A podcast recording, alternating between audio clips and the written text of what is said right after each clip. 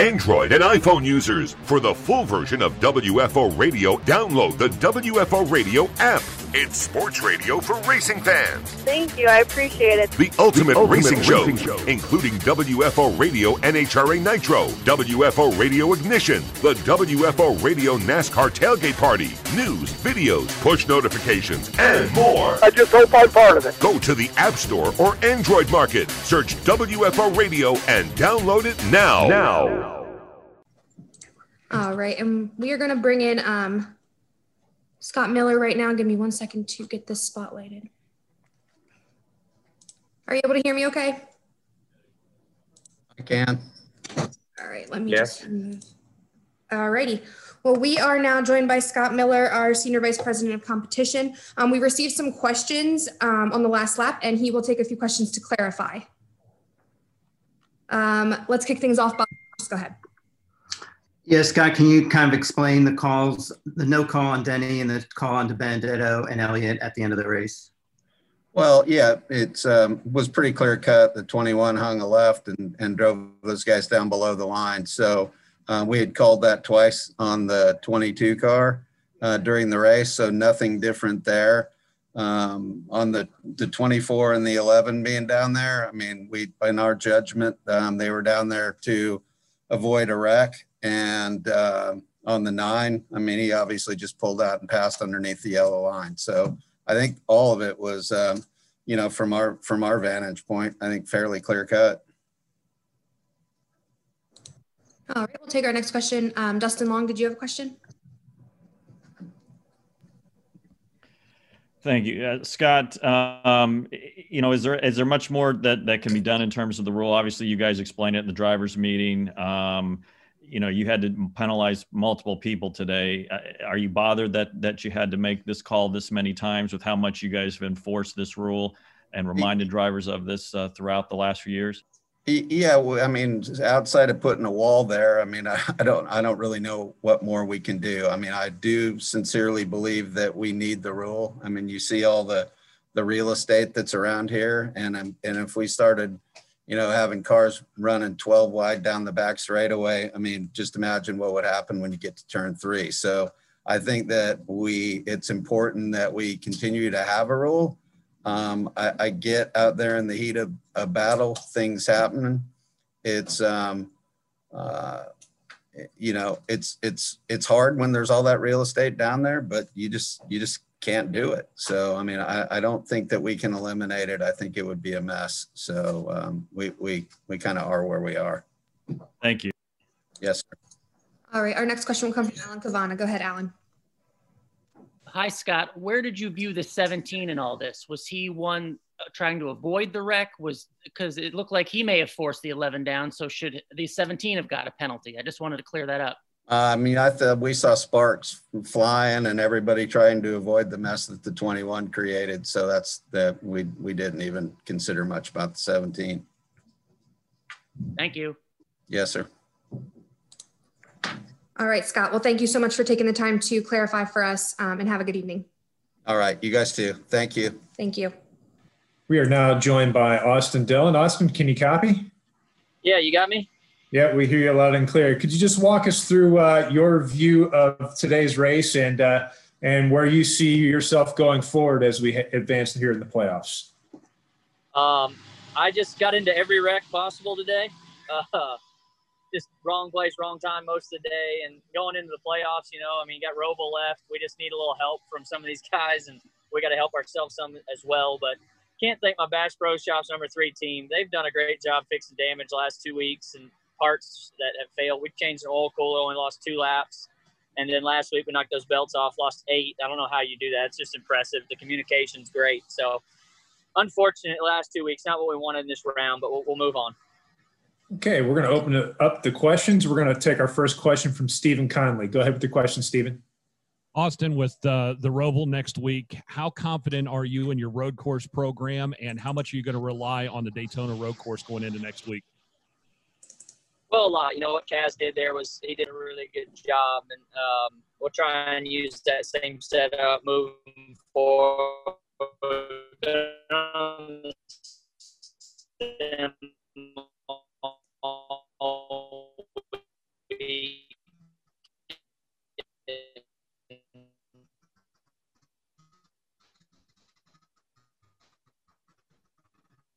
See what we can do. You know, I mean, it's not been the greatest place for us, but we're going to work hard, stay on track, see what we can come out with. Thank you. Okay, our next question will come from Matthew Mayer. Go ahead with your question, Matthew. Hey, what's up, buddy? Um, hey, how's it going? Doing good, man. I uh, wanted to give you an opportunity to uh, expand on one of the tweets you sent out earlier this week. You watched the social dilemma. Uh, want to get your thoughts on that whole thing and, and how it impacts you as an athlete in sports. Yeah, thanks for the question. You know, I mean, it's it's uh, it's crazy documentary. You need to watch it. It's uh, as having a kid. Uh, just had a kid, my first kid. And thinking about the future and what they're going to have to go through, and I've already know what we have to go through as as athletes, how you have to act, and uh, you know, it's just it's hard. You know what I mean? Political differences, uh, but all the stuff that I want my son to be able to be raised like I was, and, and be able to just hang out and have a good time, and and be able to not be socially awkward with a phone without a phone in his hand. You know what I mean? I, I want him to be able to enjoy the outdoors and and that that uh, opened it up, opened up a lot in my mind to think about as a kid how I was without a phone and and just you know, moving forward, how how can I use social media for what it's good for and not be addicted to my phone for reasons that um, just take away from everyday life. Thanks, man. Thanks. Uh, Austin Daniel McFadin from NBC submitted the following question: Do you think that the double line rule should be done away with or altered? The double wide rule. The double, the double yellow, the double, the, the double yellow line rule. Oh, I mean, yeah, I, yeah. Shoot, I don't know. I mean, that's hard. I, will let NASCAR officials come up with that one. Um, I didn't think he advanced uh, until he got back onto the track, and that's how I read it. As you, if you advance your position, you lose that. I don't know. I haven't really seen a good replay, but I think they'll probably make the right call in the end.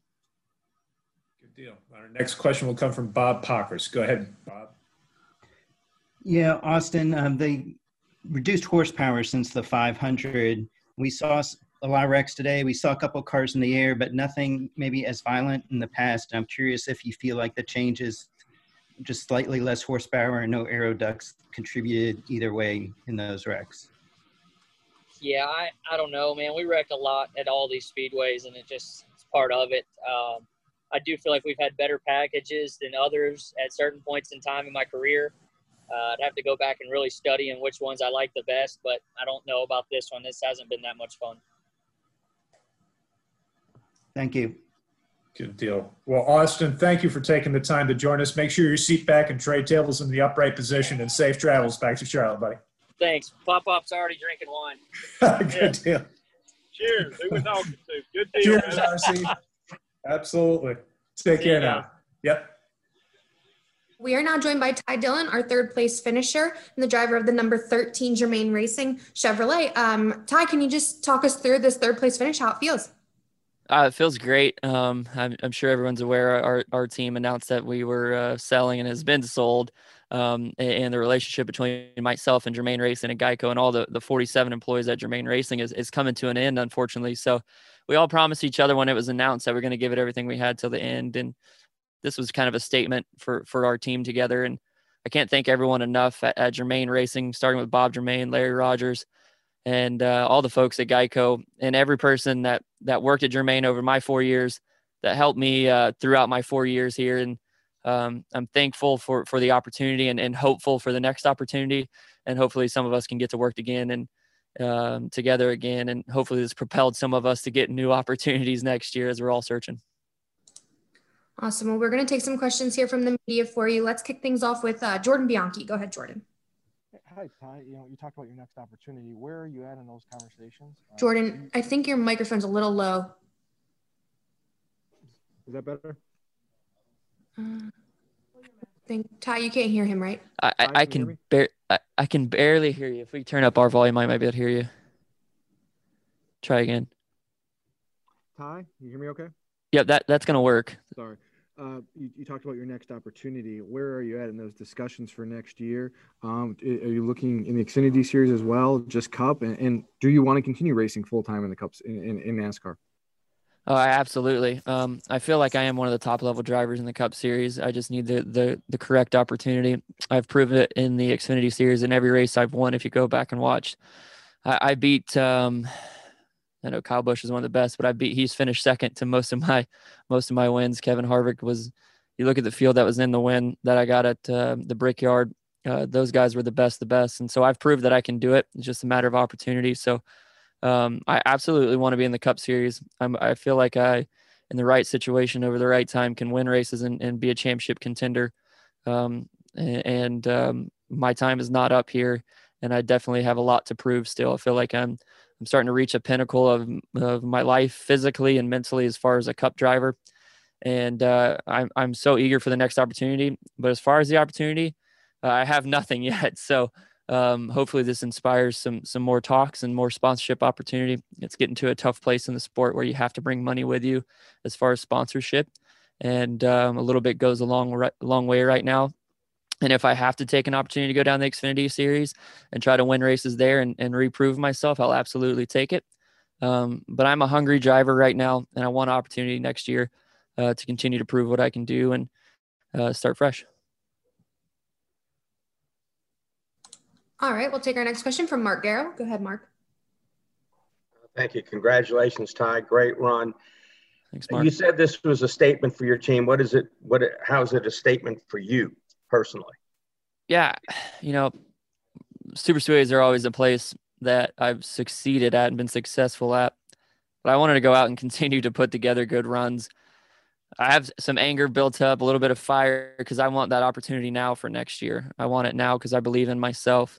So um, anytime we can take a chance when the field is equalized to prove ourselves, um, I feel like I want to make the most of it. And today was one of those chances. Um, and, and, when you finish these races enough, it's not it's not just by luck. So um, you know we haven't we haven't shown all the capabilities at some of the mile and a half tracks, but we've done it at short tracks. We've won stages. So um, I think more more it was a, a stamp on our race team and in our years together. And um, you know, from here on out, I'm going to try to do my best and continue to make statements to the owners out there and sponsors out there um, that if they take a chance on me, they, they won't be sorry. Thank you. All right, we'll take our next question from Lee Spencer. Go ahead, Lee. Thank you, and congratulations on the run, Ty. Just kind of curious, most people would think that it would be a no-brainer that you would end up doing something at RCR. Has that option been discussed for you? Yeah, I mean, you know, I, I speak my grandfather, and he's involved in, in trying to help me make sure I get a ride, but the opportunity really isn't there at, at RCR uh, f- for me. Um, you know, they have two two drivers who are under contract, and um, it's not like I can bring uh, enough money to start a race team over there. So, um, you know, hopefully we can we can do something to work together with with another team. But uh, yeah, you know, I've I haven't really been an RCR driver now for for four years, and I hope people can understand that I can bring value to a team um, respectfully, not just um, because of, of who I am, but because of my talent. And uh, um, like I said, I'm I'm really eager to see see what's next for my career. Appreciate your time. Good luck. Thank you. All right, we'll take our next question from Jeff Magliachetti. Go ahead, Jeff. Hi, Ty. Congratulations on a great run today. You know, Thanks, Jeff. it's been such a, a crazy year because, you know, we had the pause. You learned you be you and Haley would have an addition to their family now in November. Congratulations on that. So, Thank you. my question what's the biggest lesson you're taking from this 2020 season? One of change, but also one of the highest highs and in some cases the lowest lows. Uh, it's been an incredible season of life for myself, and and I have an incredible wife um, who just keeps things in perspective. And um, and between her and I, we have a strong faith in, in Christ, and we we we restore each other daily because the world can really get after you in times, especially with what's going on with the virus and, and then also with the job. And then we have a little one on the way, and everyone who has children knows what that's like. And we're so eager to meet our little boy captain here in a couple weeks, and that's going to be beyond anything that racing could bring as far as blessing to our to our life. I think what the the virus has done for me as a kid, I grew up racing and, and my family was always at the racetrack every weekend and we were hardly ever in different places. I was playing sports, Austin was playing sports and we were able for the first time in my life to sit down and have dinner with my wife and my daughter for an extended period of time. My wife's a great chef and uh, we just got to spend time together, and, and that was a really great experience and something I can I uh, hope to continue for a long time with my children, make it a, a really important thing with our family. I think that's what I learned the most there, and you know, life can life can be up and down, and seasons come and go. Um, but if you're not rooted in in in a faith and something stronger, um, you know, you'll get tossed like the waves. Thanks, Ty. Congratulations again. Thank you. Okay, we'll take our next question from Luis Torres. Go ahead, Luis. Hey, Ty, regarding your best race, could you just tell us kind of how much of the hard work Bob has put on this race team the past couple of years? Because I think with a run like that, it shows very high volumes of what he's contributed. Yeah, you know, I think Bob Germain has committed so much to this sport over a long period of time. He's a truck champion owner. Um, and he went from a starting park team to, you know, we finished third uh, here today, and I'm not sure if that's his best finish, but sure does feel like it.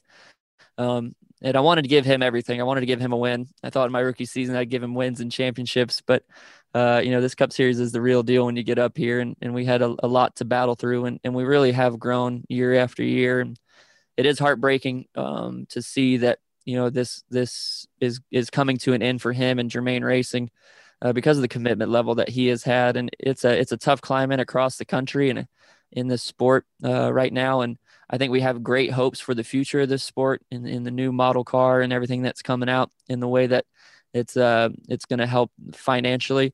Um, but unfortunately, it, it just uh, the timing didn't work out for for our race team, and um, you know we, we hope for brighter days together in the future, and uh, we'll see what happens.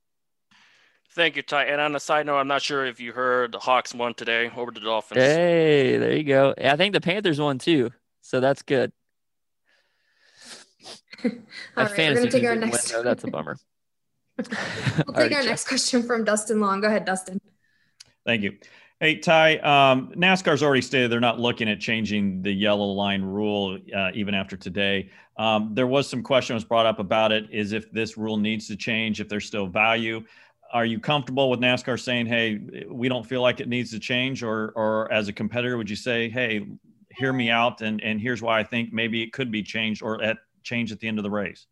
Yeah, the rule doesn't need to be changed. Um, you know, it's a product of what's going on right now. These cars are a bit easier to drive. They're stuck to the ground harder.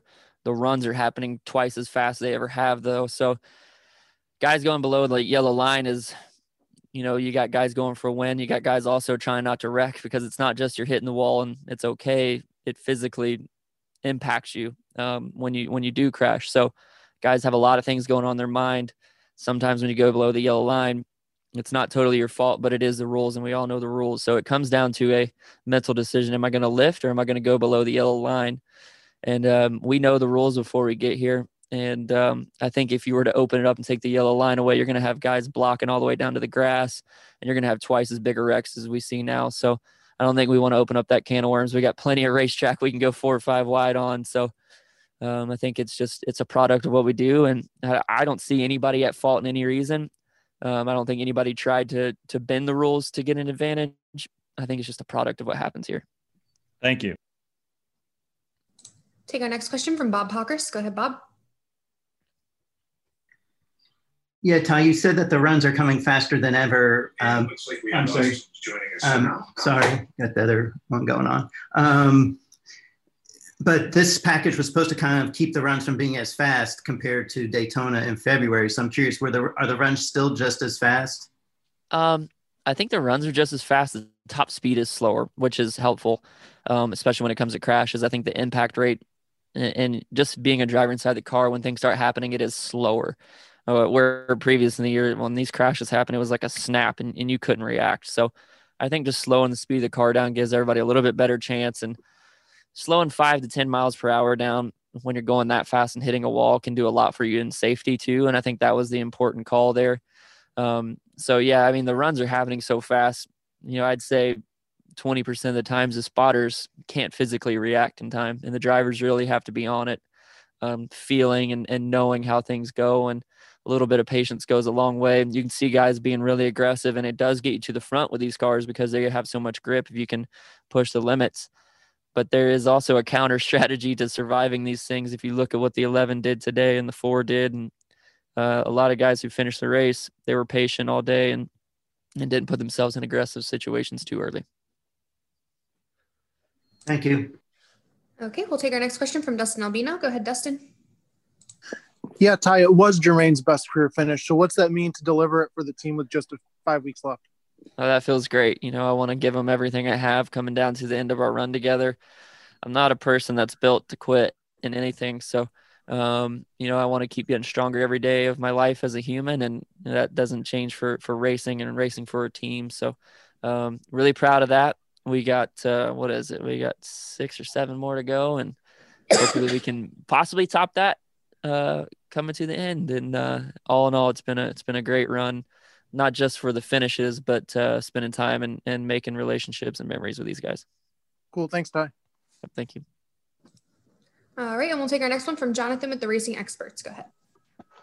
Hey Ty, uh, just looking at the stats uh, for drivers who have made at least five starts at Talladega, you have the best average finish with a 12.0. Just what makes you good at this racetrack? You run up front all day, finished up front. What makes you good at this track? you know, I think patience. My wife always preaches patience to me when I come to these super speedways, and, and I had a pretty good run going at Daytona too. Um, you, but you throw that Daytona 500 out, and it's hard not to get a little anxious and get up in the middle of it. I was a little mad at myself last couple races at super speedways. I was running inside the top 10, um, inside of two or three laps to go, and gotten crashes, and and the the, the average finish would be even better if we would have finished those. So, um, you know, it's um, you know, you don't always want to have to you know put yourself at the back at certain times but i i feel like i've got a sense um i don't get the hair standing up like denny does but i've got a sense when things are about to get bad and and i focus on certain cars in the pack and certain attitudes and and feelings that i get and i try to navigate myself to a safe spot and sometimes you'll you'll find yourself falling back but it works obviously thank you ty all right and our next question will come from jerry jordan go ahead jerry Okay. Do you have a short list of teams in Xfinity that you would even consider? Um, I haven't really gotten there yet. Um, obviously, I'd want to be in a ride that's competing for wins. Um, but Xfinity is the second on the list. I want to go Cup racing full time first. Um, and if if all the doors shut in there, I'll start knocking on the doors in Xfinity, and and we'll see what happens from there. And and uh, you know, God will bless us with some kind of opportunity, whether it's a Cup or Xfinity or who knows what. Awesome. Well, thank you so much for taking the time to talk with us, Ty. Congratulations on the finish, and we'll see you at the Roval. All right. Thanks, guys. Appreciate your time. Thank you. Thank you for taking the time to join us. Um, we are now joined by our second place finisher, Erik Jones, driver of the number 20 Joe Gibbs Racing Toyota. Um, Erik, just pretty crazy race. Can you just walk us through the finish? Yeah, it was uh, kind of up and down for us. We led some laps early and at the midpoint of the race and felt like we had a pretty fast car, but uh, you know, got up front there towards the end and tried to uh, lock on with the 21 and push him all the way to the tri-oval and you know have a shot to to win at the end, but uh, didn't work out. We had to put a block on the 17 and got in the fence and still came home second. So uh, we'll take it. Obviously, we want to win here, and I feel like I've been really close a few times and just haven't quite got it done. All right, well, we're going to open up the floor for some questions from the media for Erik. Um, if you have a question, please click the participants tab and raise your hand or send me a chat. We'll kick things off with Dustin Long. Go ahead, Dustin. Thank you. Um, Erik, uh, I, I, just wonder after a race like this, there's some discussion already about whether the yellow line rule should be in place at this point or if there should be something toward the end of the race. Uh, I mean, as a competitor and having to deal with it, I mean, there are already a ton of wrecks today with the rule. Would it would it change things if the rule went away or was modified for uh, the end of a race? Um, I think you'd probably see more wrecks without it. You know, guys just being able to dive down there and and trying to make big moves. Um, you know, you probably see more accidents than than what we have now. But um, I, I don't know. I don't honestly know what to do to make it better. I know it's unfortunate when it comes down to the end of the race there and you know, it's, it becomes a judgment call. I'm not totally sure there what happened between the 11 and the 21 there that caused the, the penalty at the end. I haven't seen it, but uh, you know, it is unfortunate when you have to make those calls and you know put people out of the race uh, for something like that. But I honestly don't know what I you know would change if I was in that position to make it any better. Thank you. All right, we'll take our next one from Mark Garrow. Go ahead, Mark. Thank you. Congratulations, Erik. Uh, you've had quite a, a, last month. You've strung some really strong races together. What does a race do like today as you try to find a ride for next year? Does this strengthen your hand, and where exactly are you as far as finding a new situation for 2021? Well, I'm still working for 2021. Uh, there's still some some things I'm trying to work out and get locked in for next year, but I don't know that it really changes my hand at all with them. You know, the teams that I'm in discussion with, you know, I've been in discussion with for a while, anyways, and and I don't know that this is going to change it. Um, you know, I've told teams here in the last few months that I know I can do it. I've won a couple of these races and, and feel like we could have won more along the way, and just haven't had the things work out for us. So, just haven't always had it click here. Um, you know, and and I, I've enjoyed my time at JGR, but you know, definitely wish we could have won more races along the way. So, um, I don't know though. This you know this last month has been awesome. I mean, as a driver, you know, you're running strong and running up front, but uh, I don't I don't know that it changes too much what I got going. Are you a little frustrated that these were the kind of runs that you were you were you would have rather had at the beginning of the year or when these contract discussions came up with Joe Gibbs?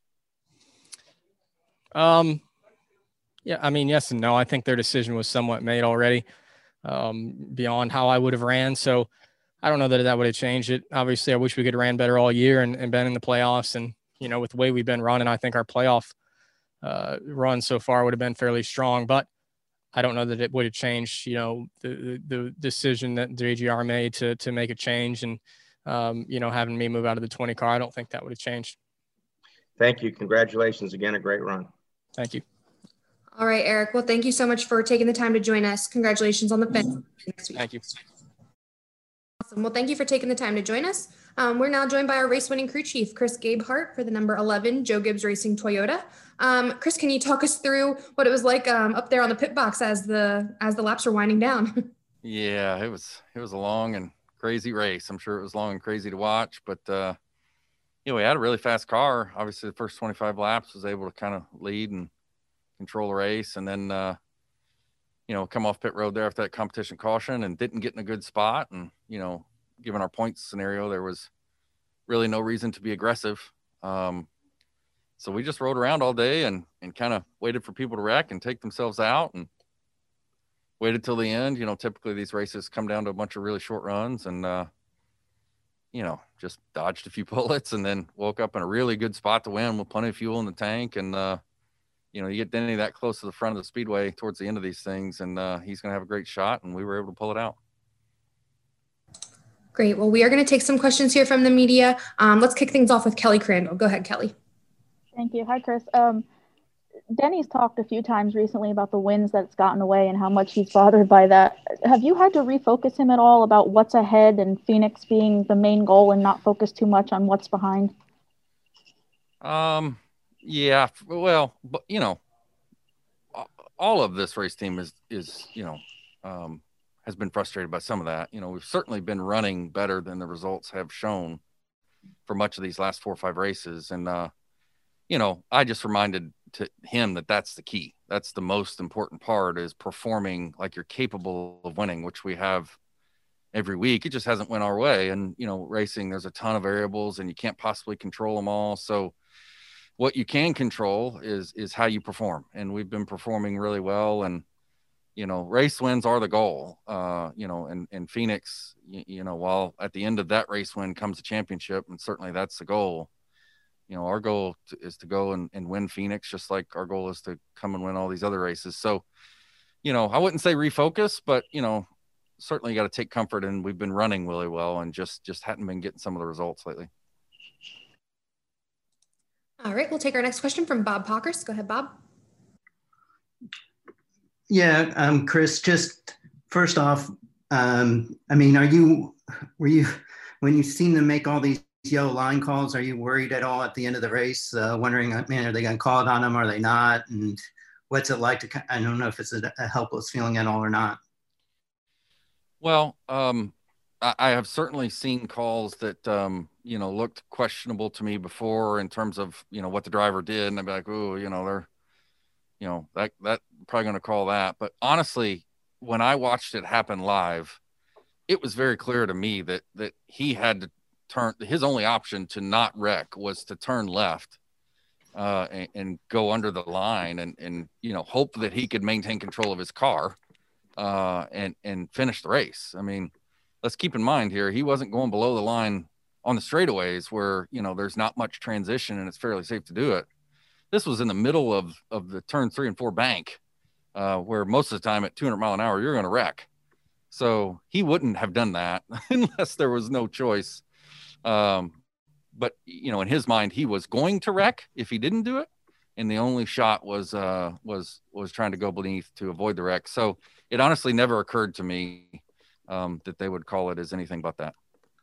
And um, I don't know how much you looked at the new rules for next year, but I'm curious. Have you seen the the CFD rules and limitations of 150 runs a month? And is that a you know, for us who aren't very familiar, is that a big deal?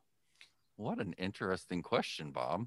That is, you slid that one in there. That's nothing to do with Talladega. Well, I'm sorry, we don't. I mean, we don't get a chance to talk to people yeah, except for no, after races. No, so, um, to be honest with you, Bob, that's that's one that yes, I have read the rules. Um, it's not 100% my department, and certainly I'm focused on on winning races this year.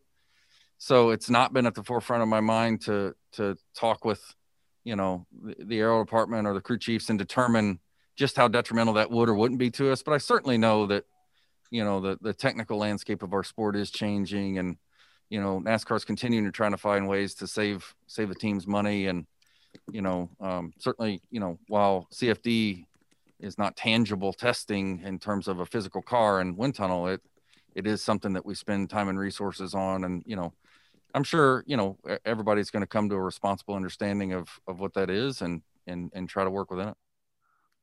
Thank you very much. I appreciate it. Yep. Our next question will come from Mark Garrow. Go ahead, Mark. Thank you. Congratulations, Chris, on another win. Unofficially now 54 playoff points. What kind of position do you feel this puts you in to now survive the round of eight to make it to Phoenix? Well, um, second best in playoff points. Uh, you know, if the four doesn't win, um, you know, a race, and neither do we, uh, we'll enter into, the, into that race, you know, X amount of playoff points behind them.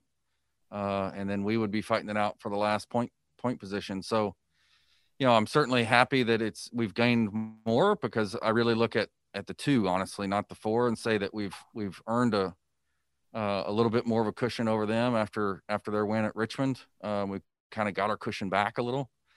But you know, I, have said all along, uh, in my view, the playoff points, um, no matter how many you get, uh, serve as benefit to get through the first two rounds of the playoffs.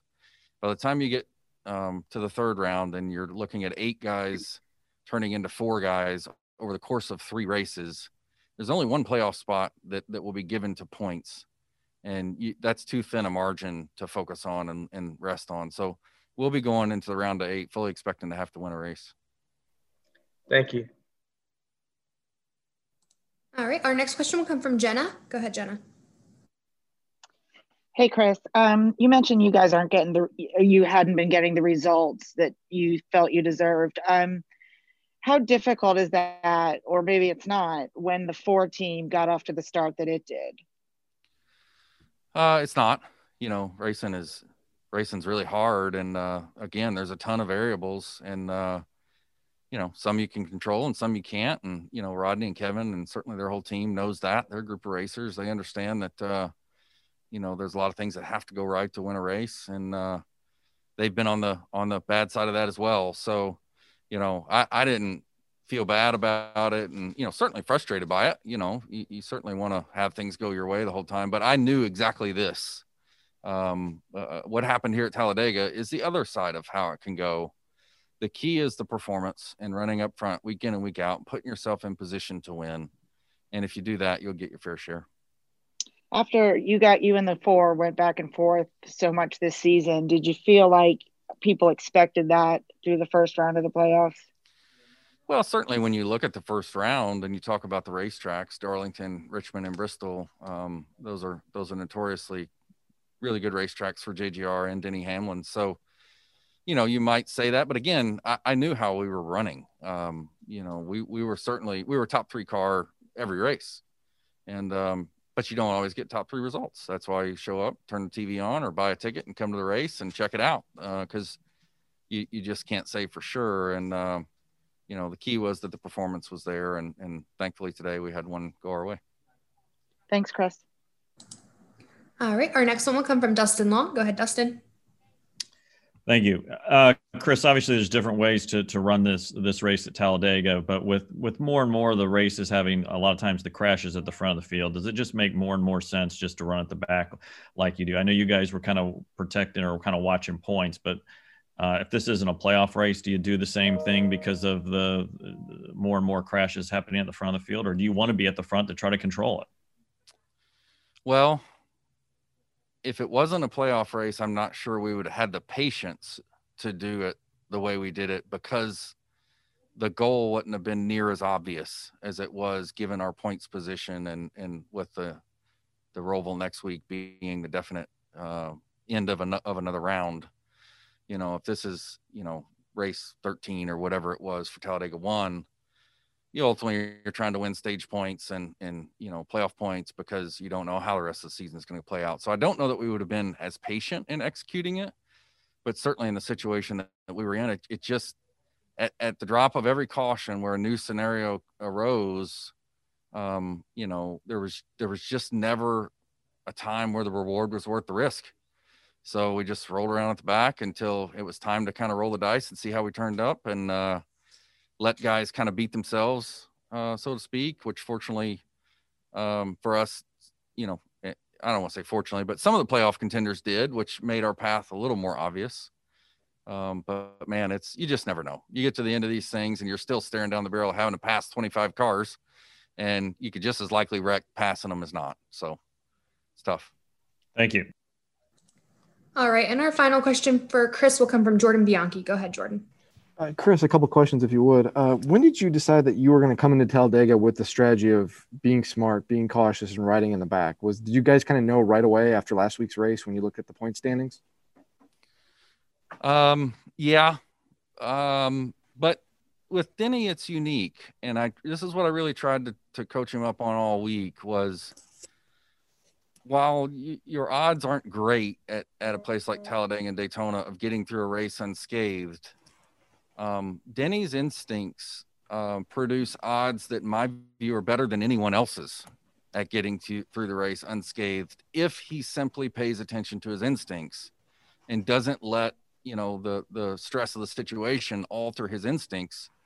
You know and that won't ensure that you get through the end but uh, certainly in our point scenario my message to him was just do what you normally do at these plate races and we will statistically have the best shot of getting to the end of it with a chance to perform. And um, you know, lo and behold, that's what happened. So uh, just really proud of him. You know, he's just so smart, and his his consistent ability to measure risk versus reward on a second by second basis over the course of three and four hour races is something that um, I, I really wish our sport, you know, and it's any sport, you know, when you're looking at pro athletes, you can't necessarily put yourself in their shoes as a fan of the sport, but is something I think gets lost in our sport. Uh, it's happening at 200 miles an hour. There are no timeouts. You're in this little cocoon with limited information. So to be able to measure risk versus reward uh, as well as he does at these places uh, for that long is very, very difficult to do. Were you having to send him reminders throughout the week of, hey, this is our plan? Just remember, you know, kind of put that ingrained in his head? Well, I, have said before, that's what I love about working with Denny so much is that um, you know I've had drivers in the past that have less experience, uh, or, you know, or of less of caliber, or just haven't had the chance to mature yet. So with those drivers, you do have to make sure you stay focused on that, uh, keeping the big picture in mind, and sort of staying on task, that kind of thing. And uh, while I, I, certainly take that role with Denny when needed, he is such a, a sharp professional that, uh, you know, in that scenario, in this scenario this week, I wasn't telling him anything he didn't already know. Last question for me is: as you're seeing this race unfold, and you know guys in front of you are crashing out, and it's kind of putting you guys in the catbird seat. Are you just kind of laughing, cackling, thinking, "We nailed it. This is what we needed to do, and we're doing it, and it's coming our way." Well, not really. As great as a story as that'd be for me to say, yeah, sure, I had it. We, you know, we knew the whole time. No, we didn't because it only the, the the only insurance it buys you is you know at one point there towards the end or by the early to middle part of the last stage there were 29 cars left running i think and three of our playoff contenders had been eliminated from the race while one of them was the one so that didn't exactly count. Um, but you're staring down the barrel of saying okay i'm going to either finish 28th or i'm going to drive up through there with a car that's capable of winning and try to get a top five and wind up wrecking and finishing 28th. And conversely, the 88 and the and the 18, whom were you know eighth and ninth in points, their cars were beaten and battered. But the way you know Talladega and Daytona work is, if they avoid avoid all the wrecks and stay in the draft and stay in contention, they could easily run top 10. So that's what I meant when I said late in the race that you, you can go through such wild point swings here at the drop of a hat and so you never you really never can count, count your chickens until they hatch. Thank you. All right chris. Well thank you so much for taking the time to join us. Congratulations on another win. Um, we'll see you at the roval thank you so much. Hey denny can you hear me okay? Yes. Awesome. Well great to have you in a media center. Um, congratulations on another win um, and securing your way into the next round of the playoffs. Can you just talk us through that wild race? Um, kind of hanging out in the back and then um, getting getting the win. Yeah, it was uh, certainly um, it was uneventful for 490 miles for us. Uh, we we didn't do a whole lot. Uh, we led the first part of it, but uh, once we got shuffled there, and I put myself in. Well, we came off pit road, I think fifth. Uh, we came in leading, came out fifth you know, I just I didn't want to put myself in a position where I could get wrecked early. I didn't want uh, a mid 30s finish. Um, I would have taken mid 20s, but not mid 30s. In my mind, I needed to pick up about 20 points over the next two weeks to lock myself into the uh, top eight. So I just kept watching as as the wrecks were happening and kind of counting points.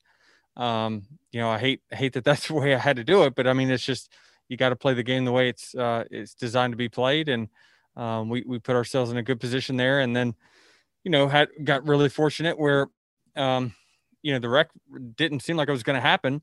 Uh, we were in the 20s, I think, on the first green white checkered, and um, we just he's like, "Come in, let's get fuel, just in case there's more green white checkers." And um, at that point, we were just kind of punting, hoping that uh, we were going to get somewhere in the top 15, and uh, you know, it just kept wreck after wreck just you know made it to where we didn't have to worry about fuel everybody else did and um, you know just things worked out for us and we made the right move at the right time Great. Well, congratulations. We're going to take some questions here for the media. Um, if you do have a question, please click the participants tab and raise your hand, or you can send me a chat and we will kick things off with Bob Pockrass. Go ahead, Bob. Yeah, Denny, um, were you were you even thinking that there was a chance NASCAR would penalize you? No. No. No. Wait, well, how they about called it all day? They called Well, it all day. It's a non-story. Well, I mean, I think some of us were surprised they called it on DiBenedetto at the end there. They Why? called him um, because, I mean, it's. I think on the last lap, it's it's always tough for them to call it, right? They're supposed to, right? Call it the same on lap one as you do the last lap. And so, do you agree with the rule? Yeah, absolutely. I, I'm, I've, I've been a victim of getting forced down there all the time, and finally they put their foot down and said, "This is the rule, and we're going to enforce it." So, um, eh, you know, you can't, eh, you can't you as a leader or wherever you are, you can't use the yellow line as a defense. Um, you have to, uh, you have to, you have to play within the boundaries that they set. So, um, it's you know, in NFL they had you know force out rules and things like that. They got rid of it, but it's the same kind of thing. I mean, they just uh, they they set the precedence early, so you know that um, they you weren't going to get away with it. Uh, but it's just uh, it's part of it. I mean, I I, I wouldn't say I would have done anything different um, if I was uh, Matt, but certainly um, you just I, like I don't know. I, I'm not a huge blocking guy, so it's like I, I don't know. Yeah, I don't always think you have to block to to win. Well, let me follow up. That is with less horsepower and maybe the runs maybe just not as fast. Does that maybe make these type of moves more somewhat doable, which is kind of creating this situation that we saw tonight today? Yeah, I mean the runs, you know, even though they're they're a little bit smaller at this track than what they are at, at Daytona because of the the width of the racetrack, it um you still get massive runs. Um, so it's really reliant on uh, the car being behind you. And and I thought I had a good push on the last lap, but I ended up going backwards, and I think I was fifth or something going into the into turn three. But it just I saw all those guys blocking, and I'm like, I'm just gonna run the line I think I need to run, and, and let's see where they end up. And I saw them go to the wall, hit the wall, bounce back down the racetrack, and I'd already gotten position on whoever was on the outside of me. So um, I had to turn left, obviously, and go the apron to to avoid the contact. Thank you. Yep. Take our next one from Jordan Bianchi. Go ahead, Jordan. Uh, a couple questions, Denny. Um, does this win kind of help get over some of the last couple weeks where you've had wins kind of slip away? It makes me feel better for sure. I mean, you know, there's still the marquee one was was the Brickyard 400. I hate that that we didn't get, but yeah, I mean, we got one of the probably two that we we should have had. I, I don't know, probably should have more than that, but Vegas obviously was disappointing. We we dominated last week, and then I think we finished third. But it's um certainly yeah, it it makes me feel a little better that that the odds are starting to even out a little bit. So uh, you know, definitely happy about that, especially considering where we were with two laps to go. Another question too is is as this is unfolding and this race is you know getting crazy and the cautions are coming, are, are you just kind of sitting there laughing because your strategy is coming into play, your strategy is coming to play, and it's working in your favor? Well, we did it last year. I mean, I think we locked ourselves in actually earlier last year than we did. Here we didn't lock in really till the, you know, I think we, we it was kind of dependent on where the 18 was going to finish. And then once he got in that wreck, you know, I knew that uh, then it was kind of reliant on the 88 and kind of where he was going to finish. And I saw he had damage. So I'm like, we just need to kind of beat him. So uh, I was confident with two laps to go that I could actually go to the front and, and see if I could actually win the race. And yeah, the, the, the, the, the spider chart or the graph of where we were to where we finished in a very short amount of time was uh, pretty amazing. Thank you very much. Thanks. We'll take our next one from Mark Garrow. Go ahead, Mark. So, Denny, just trying to follow up. We heard on TV the conversation that you and Chris had about talking points. So that sort of, am I reading it right? That that sort of changed your mentality for the the final uh, overtime period, knowing that pretty much points wise you were in. Yeah, I mean, I thought that um, you know once we saw a lot of the guys that were either on the cut line or below it crash out, it, it makes it like, well, you really have to have like a perfect storm for you to not to make it. And I still didn't feel I still didn't I don't feel comfortable unless it says locked. So, I mean, even with three laps to go, I'm I'm you know before the first green white checker, three laps to go. I don't know. I, I was in the 20s, so I, I still didn't like where I was. I was like, you know, I I'm assuming they're going to wreck at least one more time, and if I if I can avoid it, then I'll hopefully be mid pack, and then I can make some quick moves, and another caution will be out. So it actually the the perfect storm worked out perfect for us today, where you know we we we avoided the big wrecks. We we got some caution. The green white checkers there. People were light on fuel, so they pitted in front of us. So it just uh, things really kind of worked out fortunate for us. And could I also ask you about your situation now, the career win list and Bill Elliott and, and, and all that? That's that's pretty amazing for a kid who ran late models out of Virginia. Yeah, hundred percent. I mean, I you know that's why essentially, you know, the eleven car. I've been number eleven my whole life, and a lot of it is because when I went in, got into go kart racing when I was a kid, it was because of Bill Elliott was running the Junior Johnson number eleven. So I um I've always been number 11. Uh, I've always been a purple and white 11, which is even crazier uh, that that it all worked out that way. But it's just uh, you know tying a guy that you know I considered the best, the guy I idolized. That uh, it, it's very surreal for me. Thank you. Got it. Thanks. All right, we'll take our next one from Jeff Gluck. Go ahead, Jeff. Denny, your answer to Bob's question, you said it's a non-story because don't even but see, this is the thing: was the precedent set? You, you said the precedent was set because they called it earlier in the day, which they did. They yeah. they called it twice, forcing somebody below the line. But other previous races, that's not necessarily called. So, are you reacting mm-hmm. to something that, if they set the tone early in that race, it it sort of supersedes other t- other races in the past, in your view? Um, I don't know. I mean, I, I can tell you in that particular instance, I was not thinking about, well, they've called that before. I can go down there. Like I just was flat out avoiding a wreck. Uh, they went up, they hit the fence, they were coming back down the racetrack, and I had already got inside position. I, listen, I don't know how Miller explained it.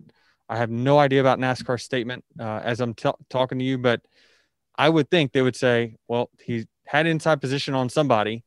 They were coming back down the racetrack and he was forced down below the line. So I, I don't know if that's what they said, but that's a pretty simple rationale from my standpoint. All right, we'll take our next question from Kelly Crandall. Go ahead, Kelly. Thank you, Denny. With the with the wins that have gotten away, you felt like over the last couple weeks. What's the balance in your mindset between not getting too upset over that and focusing on the fact that it's all about getting to Phoenix? Yeah, I mean that's that's our number one objective is is getting to Phoenix, and um, you know, you just you only got to win one race, believe it or not, to win this championship, and usually it's the last one. So um, I, you know, these wins are great, and and obviously these this is icing on the cake for us. But um, you know, we're, we we try to win each and every week, but obviously getting to Phoenix is what that's kind of what dictates a, a good year versus a successful year versus a non-successful year for us. Um, it's not necessarily winning the championship because anything can happen in one race, but it's it's if you get there, it means you you had a really good season, and obviously we had a really good season so far. So, you know, it to me, it doesn't, my focus won't shift to the round of eight. I mean, I'm still going to put in the same amount of work this week getting ready for the Roval as I would if I wasn't locked in. But certainly the, the stress level will be less, and, and certainly we can be a little bit more aggressive with our strategy calls uh, starting at the beginning of the race. All right, we'll take our next question from Dustin Albino. Go ahead, Dustin. Yeah, Denny, congrats on the win. Um, you kind of mentioned this earlier, but how mentally tough is it to stay so patient when you're used to running at the front in the super speedways? Oh, it's agitating. I mean, I hate it, um, but it's the game. I mean, when you when when someone lays out all the rules of a game, you got to figure out all right, what's the best way to win? And and for us, you know, this was the best way for us to um, you know, we put in the work at Las Vegas, right? We dominated the race. We finished first, second, and third, and through the stages and the race. So that gave us the liberty to to use this strategy. So it wasn't given to us; uh, we earned it. So um, it's just uh, it's it's the game that, that you play. You got to be a plus fifty seven at the end of this race if you don't if you want to go into next week and and sleep easy. And and so we we try to figure out how to get there. And for me, it's about managing my risk. It's I found myself, you know, when I'm leading, I'm like, okay, I feel pretty good about staying up here. But the moment we lost track position, I, I you know, Chris knew that I was going to bail, and and I got out of there. I think I was running fifth or something like that, and I'm just like, you know, I, I this isn't the right place for me. It's not the right time. It's not the right place. And I think they crashed like six laps later. So it's um, you know, you just got to play the odds and look at statistics and try to figure out, you know, when the cautions come. And all you try to do is guess. But you, you know, I try to put myself in statistically the, the, the best spot to uh, succeed at these tracks. Thanks, Denny. Thanks. All right. And our final question for Denny will come from Peter Stratta. Go ahead, Peter. Thanks. Denny, you're regarded as one of the best today on super speedways, but coming into today, you only had one win at Talladega. How much does getting a second win here mean to you? Uh, it means a lot. I mean, we we haven't won in in six years, and you know this one's special because uh because of kind of how we won it, right? I mean, we came from fifth on the last lap, and um, it, it locks us into the next round. So, you know, it's uh it's different than than the first one, and obviously uh the the trophy that, that they switched to a few years ago, I've been wanting to get my hands on. So, uh, it's it's awesome we get to take that home. Thank you. Mm-hmm. All right, Denny. Well, that is all we've got for you. Thank you so much for taking the time to talk with us. Congratulations on another win, and we'll see you at the Roval. All right. Thank you. This is WFO Radio.